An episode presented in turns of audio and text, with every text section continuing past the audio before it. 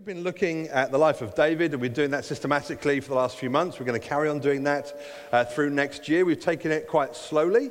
We've taken it slowly on purpose because if you rush through these things, you miss stuff. Today would be a day that you'd probably miss. I expect the passage I'm going to read to you is probably a passage that uh, uh normally as a preacher you think, oh, we'll just skip that one because uh, it's fairly short and on the surface does make a lot of sense. Uh, but um, we're going to give it a go uh, because all of Scripture is God breathed and it's useful for us. And there really are important things here in this passage for us today. So I encourage you to listen carefully. It was great preaching this just uh, moments ago up in Bradley Stoke, just seeing how people recognize themselves in some of these uh, instances, some of the things that are going on in David's life and in around this story. So we're going to read a couple of passages, but first, uh, let's pray. Father, we thank you so much for your help by the Holy Spirit. We pray, come on us as we read your word. Thank you that these are not just words on a page, this is your words to us. We pray, Holy Spirit, make these words live in our hearts, Lord. We want to be changed because of them. We want to be different, be more full of faith, be more aware of, your, uh, of the truth of who you are because of these words. We pray, Lord God, uh, strengthen us in and through them in Jesus' name. Amen. Amen. Okay, so we 1 uh, Samuel 21. And we're reading the last few verses, starting at verse 10. This is titled in my Bible, David at Gath. That day, David fled from Saul and went to Achish, king of Gath. But the servants of Achish said to him, Isn't this David, the king of the land? Isn't he the one they sang about in their dances? Saul has slain his thousands, and David his tens of thousands. David took these words to heart and was very much afraid of Achish, king of Gath. So he feigned insanity in their presence. And while he was in their hands, he acted like a madman, making marks on the doors of the gates and letting saliva run down his beard, you know, like, like you do. Achish said to his servants, Look at the man, he's insane. Why bring him to me? Am I so short of madmen that you bring me this fellow here? To carry on like this in front of me? Must this man uh, come into my house? Uh, so you can, you can see why maybe you'd let this one kind of pass. Uh, uh and so uh, there's a few questions we might want to ask about this passage, um, I think, uh, probably, and we shouldn't be afraid to ask questions of Scripture, like what the heck's going on here, for instance. And that's important that we can do that, that we're able to do those things. Um, we're going to do that in a moment, but before we do that, it's just worth saying that although it seems a bit vague, it seems strange, uh, peculiar, maybe offensive to some, um, actually, out of these few verses, David penned two Psalms. So, two Psalms came out of David because of what's just happened, what we just read. So, two of those Psalms, you know, all the Psalms in the middle of the Bible there, two of them, that's Psalm uh, 34 and the Psalm we're going to spend some time in today, Psalm, 50, Psalm 56, were written because of those events. And so you can read, uh, and we will read the whole of Psalm 56 in a moment, but you can read what's going on behind the scenes. You see the kind of what, this is what happened, all those peculiar things that happened with David, and then we're going to see the what happens and the why, and what's going on underneath the surface. How did David feel as these events were taking place? What did he do about uh, being fearful, for instance? Um, so let's just read Psalm 56, uh, which is one of the Psalms that uh, David wrote, uh, having experienced those things in Gath. Be merciful to me, my God, for my enemies are in hot pursuit. All day long they press their attack. My adversaries pursue me all day long. They pride, uh, in their pride, they attack me. When I'm afraid, I put my trust in you. In God, whose word I praise, in God I trust, and I'm not afraid.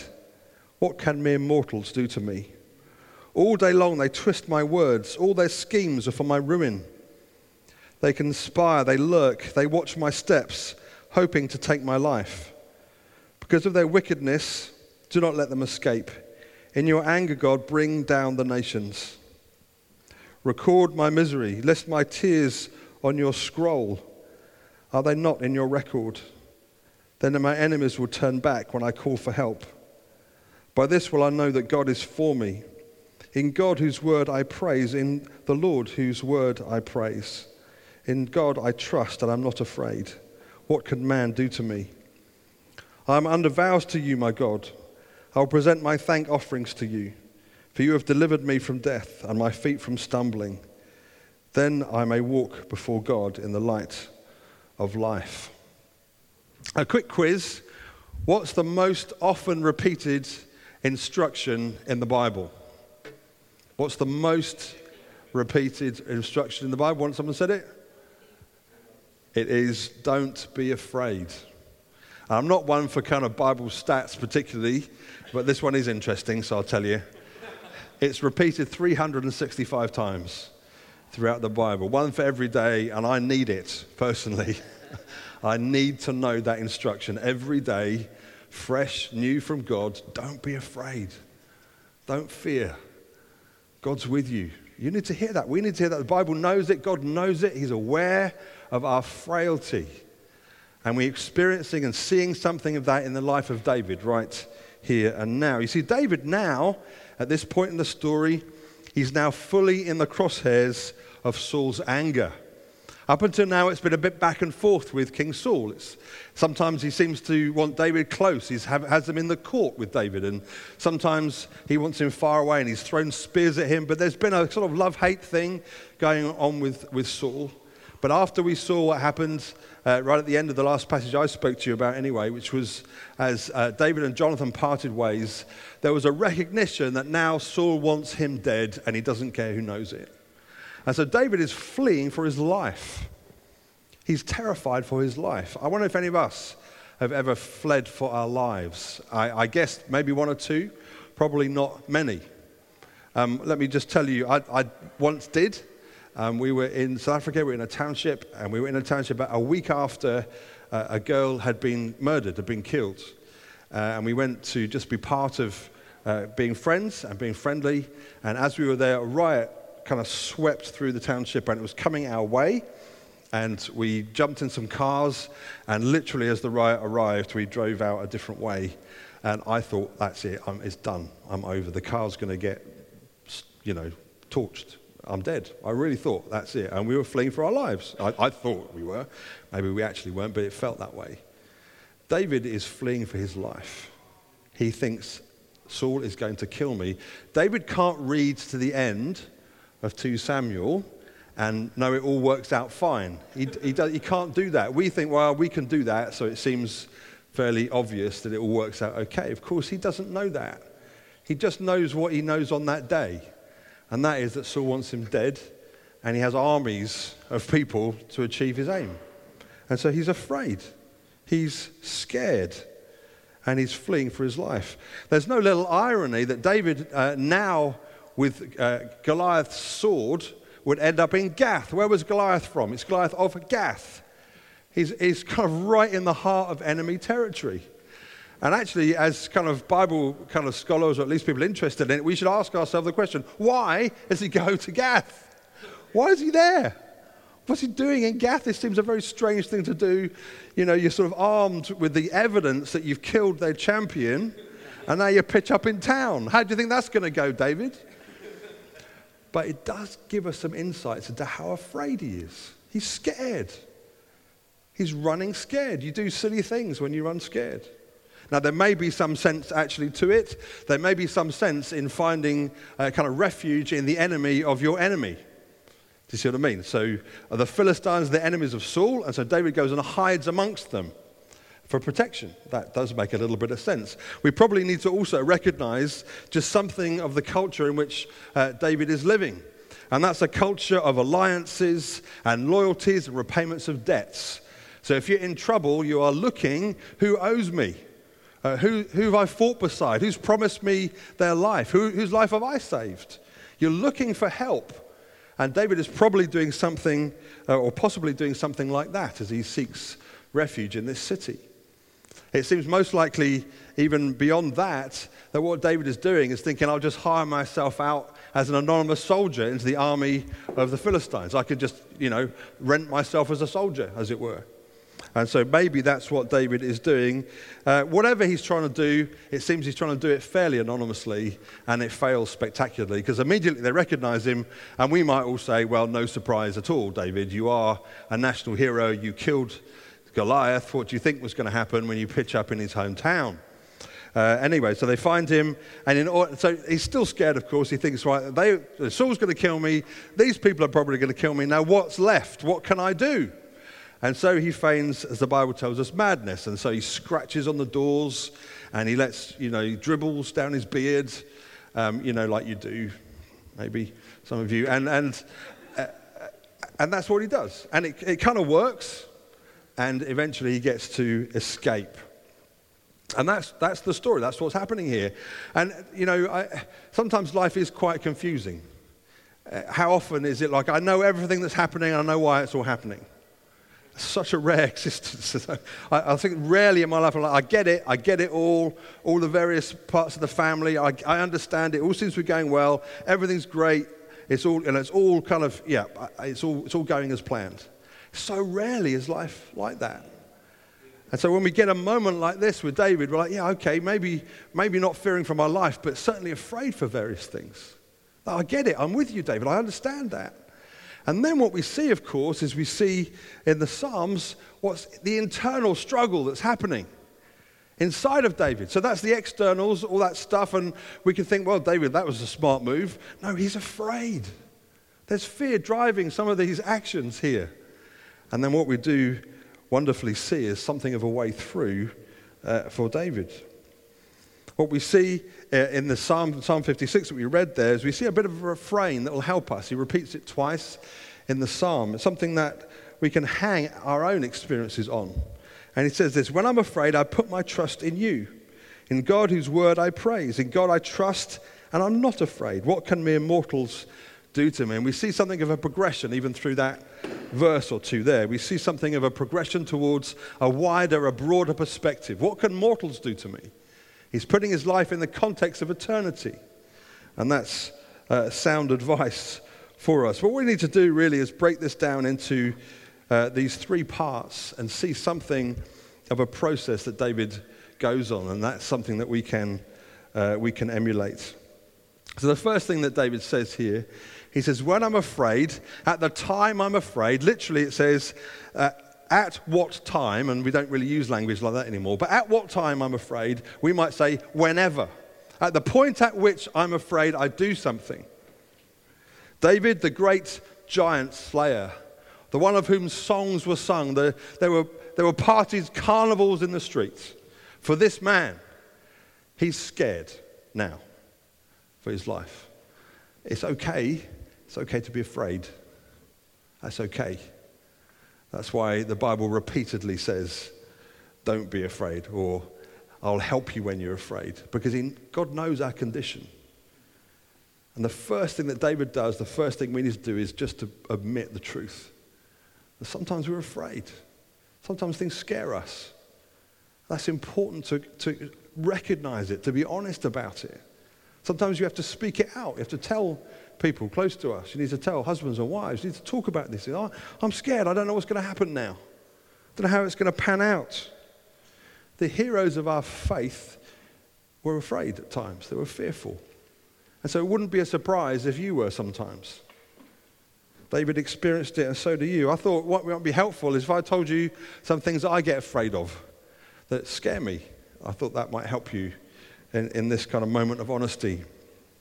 I get afraid sometimes for health, for my health, for the health of my family. Sometimes it, I, I, get worried about it. And it goes around in my head like, what happens? I'm getting, I'm getting a bit older. I've noticed I have a grey beard now. And, you know, that's not the only thing that's getting older. But my whole body gets older. When you're young, I, people say when you're young, you think you can live forever. You don't. You just don't think about it. You don't. You just don't think about it. You just get on with it and they get older and things stop working so well. And you're like, my goodness, it's harder to do the things that I used to do without even thinking about it. Uh, it's just, it's tough. And you, wow, my goodness, I am frail. And sometimes people, uh, my mum, as you know, my mum died last year, so you know, and suddenly you're, you're kind of confronted with your own frailty. And it can be scary. And that happens to me sometimes. I'm like, wow, goodness me. I'm not going to live forever. Whoa. And I get afraid sometimes. I sometimes worry about money. I think, my, is this going to work out for us as the years go by? Is this going to work? Am I going to have enough money to retire one day? Um, many of us may be wondering that. I do. I, I worry about it sometimes. How's it going to pan out? How's this going to work? I worry about my family, my, about Cheryl, my wife, and about our children. Is life going to go well for them? How's it going to go? What about if they were to get ill? I even sometimes, it's a bit of a window in me, I worry about our country sometimes. I think a, a political commentator said that this week, or someone commenting, one of the papers said, it's like our country is going through a political nervous breakdown right now. And, I, and that worries me. I love, I love our country. I love the things that it stood for. And it worries me the, what's happening. And then sometimes we worry about relationships, people that we love dearly that seem maybe distant. We're not quite sure why. I worry about those things sometimes too. Uh, I don't just do that, but I want you, I want you to know that these, these are realities for me. There were realities here for David. He was afraid, and he didn't really know what to do next. And as he writes his psalm, he gives us something of a process. Anyway, the force of David's language in this psalm would indicate that he had learned, or he was learning a pattern learning of something that he could do in these moments. At the point, it says, we could read it like this At the point I recognize I'm afraid, at what time, at the time, whenever, at the moment I'm afraid, I do something, and I do it every time. He's teaching us something. You see, unchecked fear can be paralyzing, stops you doing anything. It kind of, it just grips you. That's why we say we are gripped by fear because it's hard to be gripped by other things when fear and, and the scenarios that we play around in our heads like something maybe goes wrong and then we play out the scenarios don't we? If this goes wrong then this goes wrong this goes wrong and i can't cope and we, we keep going until we create an impossible future that we know we can't cope with and then we worry about that as well as maybe the actual thing that happens. I do this this happens and so we need some help to how do we stop these things happening? How can we arrest this? And David is saying, At the time, I'm afraid I do this thing. At this time. At what time? At this moment, whenever I'm afraid. I think the enemy loves it when we get caught in those moments of fear. He loves it. He just revels in it because it renders us completely ineffective. Often it stops us serving others. It stops us caring for others. It robs us of energy to be part of God's kingdom and God's church. It does all of these things when fear just grips. I'm caught in the midst of it. Peter knew something of fear, didn't he? The Apostle Peter. He knew what it was to be afraid. He was afraid when Jesus was arrested and he lied about knowing him. And so he was gripped by fear and he just acted out of character. Peter later wrote this in his letter, 1 Peter 5 Cast all your anxiety onto him because he cares for you. Cast your fears onto him, cast them onto him. There's an action that goes with the acknowledgement, the honesty. Something needs to be done. Well, what needs to be done? The second point really is this I put my trust. This is what he does. I put my trust, it says in the psalm. When I'm afraid, I put my trust. And the question, of course, is where? Where do you put your trust? Let me tell you again a bit about myself. I tend to look inward when fear grips me. It's like, I, okay, whoa. It's now, what resources have I got to deal with this? So I look inside myself. I think, am I strong enough? Have I, am I smart enough? Am I connected enough? I, can, can I do this? Now, that normally has a pretty short answer because most of the answer is no, I can't. I know. I'm out. I'm out quickly. I'm like out. And then, of course, back into the spiral of concern and anxiety that can happen to me. So I, I tend to put my trust in my own resources and find it runs out quite quickly. But some of us do something different from that. Sometimes we look and say, right, who, who's going to help me? And we look around us, maybe we look into the church or our friendship or into our immediate family. We think, who's going to help me? Who's going to help me? Where can I put my faith and my trust? Where, who's, who is, where is my available resources? Now, that's not wrong, but that's not an ultimate source. We've got to get these, got to get these in the right kind of order.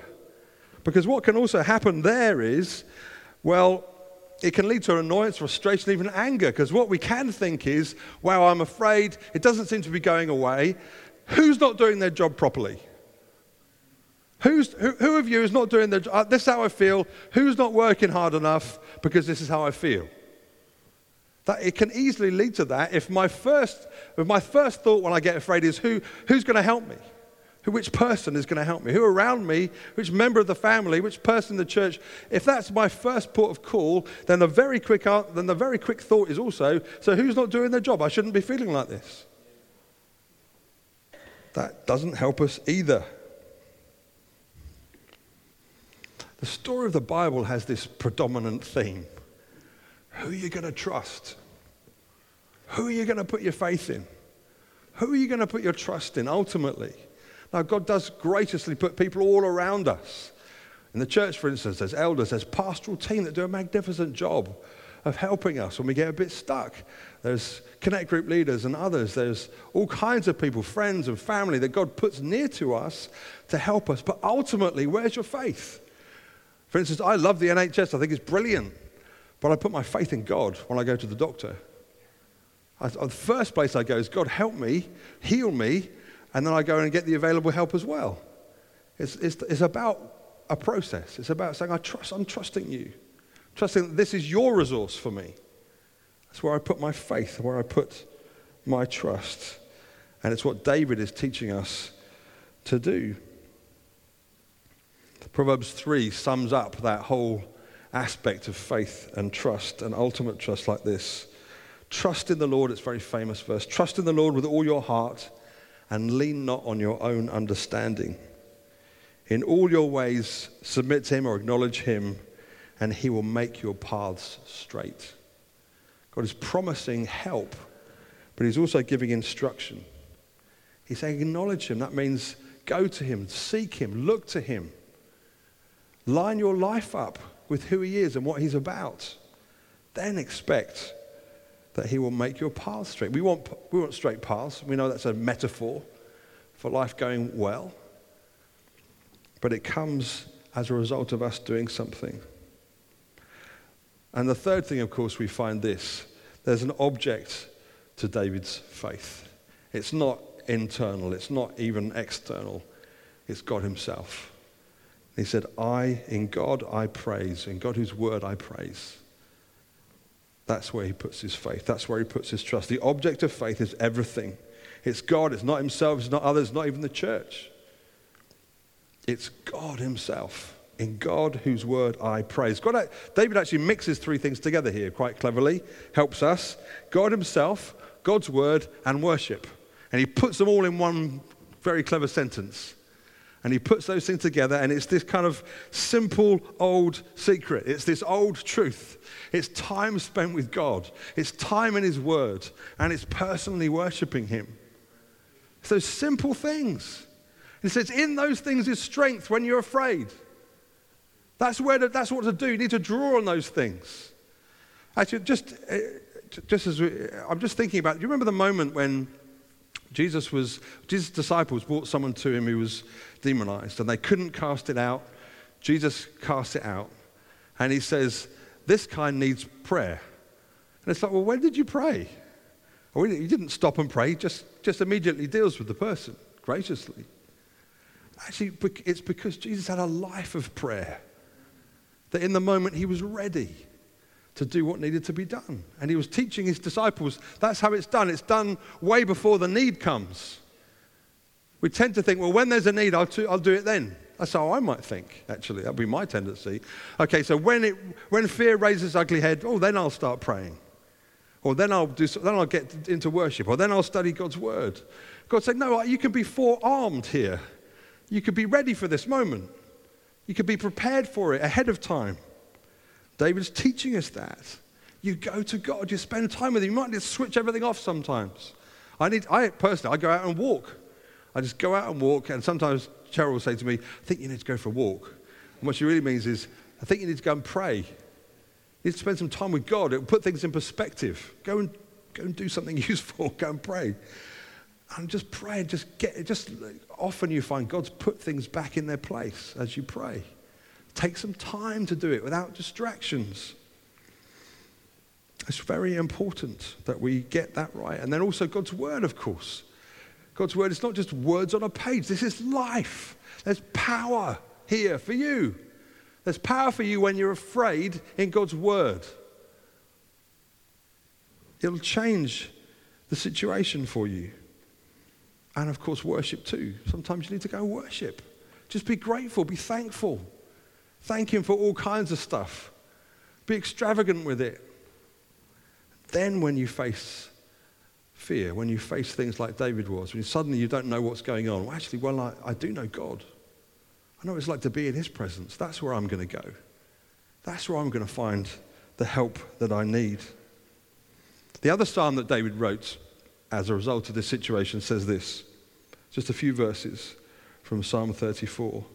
I sought the Lord, and he answered me. He delivered me from all my fears. Those who look to him are radiant, their faces are never covered with shame. This poor man, and he's talking about himself, called, and the Lord heard him. He saved him out of all his troubles, all his fears. The angel of the Lord encamps around those who fear him, and he delivers them. I encourage you to do that. I encourage you to be honest with God about your fears, but not just to leave it at the honesty, then to apply the truth of who God is, to revel in the drawn out worship of God in you, to take time aside to do that so that you are stronger and able to combat the fear when it comes upon you. There's one other thing with David that we mustn't forget. Right at the beginning of the story of David, when, when, uh, when Samuel anoints him with oil, first, when he's just a young boy, it says this The Spirit of the Lord came and rested on him and stayed with him. David knew something that most people around him at that time didn't know. He knew the presence of God by the Holy Spirit. Most of his brothers wouldn't have known that. That's how it worked in those days before Jesus had come. That's not true now. Jesus now pours his spirit upon all flesh. We have everything that David had, and we need everything that David had. We need the presence of God. We need to revel in the presence of God and the power of the Holy Spirit. So, our challenge is this be honest about your fears, be honest about them. Talk to each other, husbands and wives, friends, family, connect groups. Be honest about them. And then faith directs us and directs our honesty towards God. That's where it goes, goes to God. And faith leads us into His Word. And faith draws worship out of us. And then you might say this to me yeah, but when I'm afraid, I don't want to do any of those things. I don't feel like doing any of that. And the Bible would say, but yes, of course you don't. That's what faith is. That's where faith meets, that's where the rubber hits the road. I don't want to do any of those things because I'm afraid. And the Bible says, do them. That's what faith is. Now, garrison yourself, ask for the Holy Spirit's help, and put your trust in Him. I've said to you before, and we've done this as a family uh, many times actually. We've, we've, we've sat down together and said, We don't know what's going on right now. And I don't have an answer. And as a dad, you, do, you want to have answers. Your kids really think you know everything. Not so much these days, but they, when they were younger, they did. And you know, I don't know. And we've said together, sometimes out loud, we choose to trust you, Jesus. We're choosing to trust you right now. We choose it. I don't feel like it. It's not welling up within me in a lovely warm glow. No, it isn't. I am having to choose it. Why? Because the Bible says to do it. And when fear grips you, that's what to do. David's telling us that's what you do now in this moment. Now I choose. Now it's a choice. I choose to trust you. I don't even know what that means entirely, but I'm, cho- I'm saying it. I'm trusting you. I put, I'm putting my faith as well as I can. I'm doing it right now. In 2 Peter, we read this His divine power has given us everything we need for life and for godliness through our knowledge of Him who called us by His own glory and goodness. We're trusting verses like that. You've given us all we need. And that's where I'm putting my trust in His word, like David is telling us to do, and in His presence, because that, is, that verse is empowered by the Holy Spirit's presence. I'm choosing to do that right now, trusting you. Don't see a way through. I don't understand how this is going to work, But Jesus, I'm trusting you. It's very important that we get that. It will strengthen you as a believer, it will strengthen us as a church, strengthens our witness as people see, wow, you've got somewhere to go. It's not just find a smart person, it's we go to God Himself. God wants you free and flourishing. That's what Jesus died for, that you'd be free from fear and flourishing. He wants that for you. Let's stand and ask Him to help us, shall we?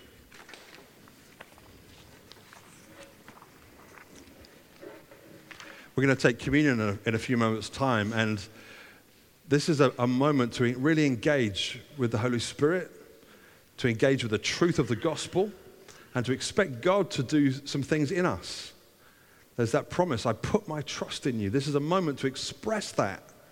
that I'm putting my trust in you. Maybe what you need to do for you as a response in this moment is to say, I'm, I'm choosing to put my trust in you, and I'm going to come and take communion in, with that attitude. That's the attitude I'm going to adopt. As I come to the table, as I take bread and drink wine, as I take Jesus into me, as it were, I, am trusting you, I'm believing in you. It's a, it's a physical act of faith. That's why it's there for us. It's tangible, it's not just an idea, it's something you can come and do. There's power in that moment, real power from God to change and help us and strengthen us. Even as we feel the kind of physical things going into our body. We think, yeah, God's with me. It's a reminder, more than a metaphor. It's a reality of God with us. I'm going to hand over to the guys in a moment to just help us to do that, but I want to pray for you. Let's shut our eyes, shall we? Father, we thank you so much that you identify with us. Thank you, Jesus, that you knew what it is. You know what it is to be human. You know our condition.